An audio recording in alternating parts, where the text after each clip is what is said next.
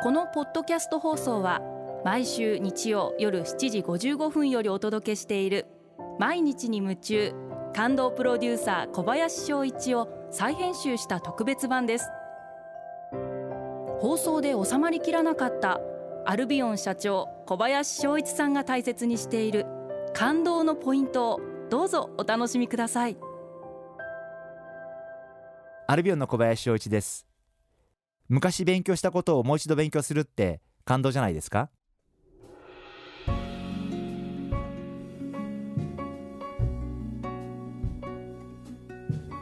えー私は25歳の時から3年半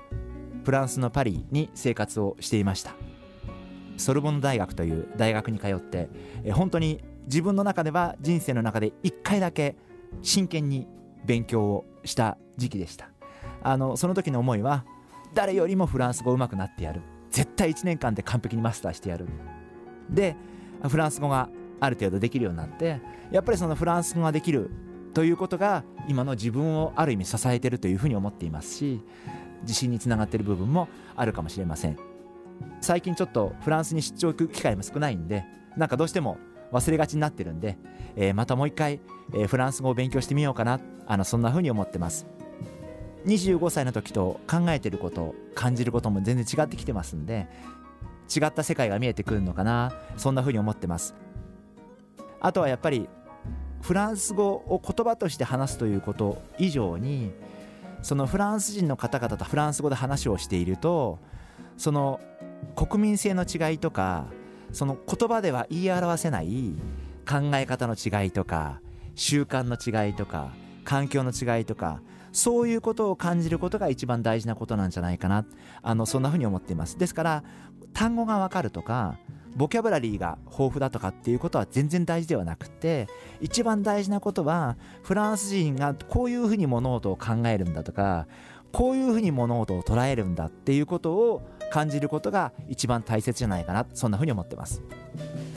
あの私がそう昔だからフランス人の方とフランス語を喋っていてフランス人にすごく面白いって言われたことがあって実はあの仕事でトラブっていてなかなかあの解決策が見出せない時があってその時に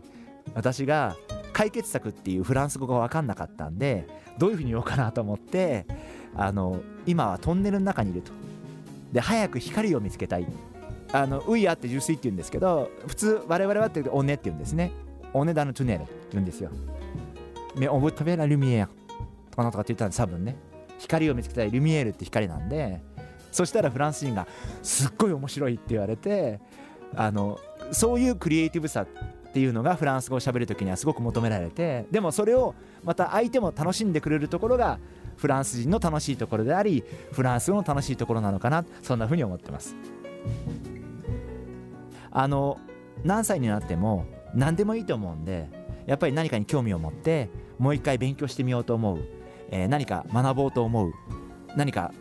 どっかの学校に通ってもいいと思いますしなんかそういうこともすごく大事じゃないかな。あのそんなふうに思っています。私は年に1回、えー早稲田大学のマーケティングのビジネススクールで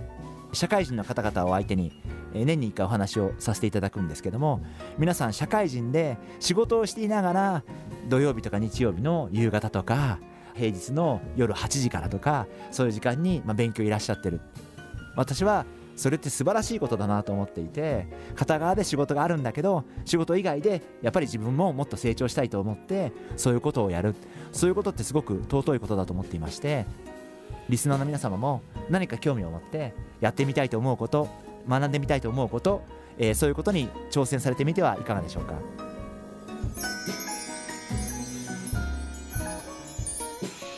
毎日に夢中。感動プロデューサー小林翔一ではあなたからの仕事のお悩みを受け付けています。番組ホームページにあるメッセージフォームから送ってください。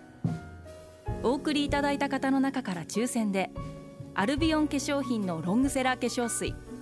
薬用スキンコンディショナーエッセンシャルとソープをセットでプレゼントいたします。たくさんのメッセージをお待ちしています。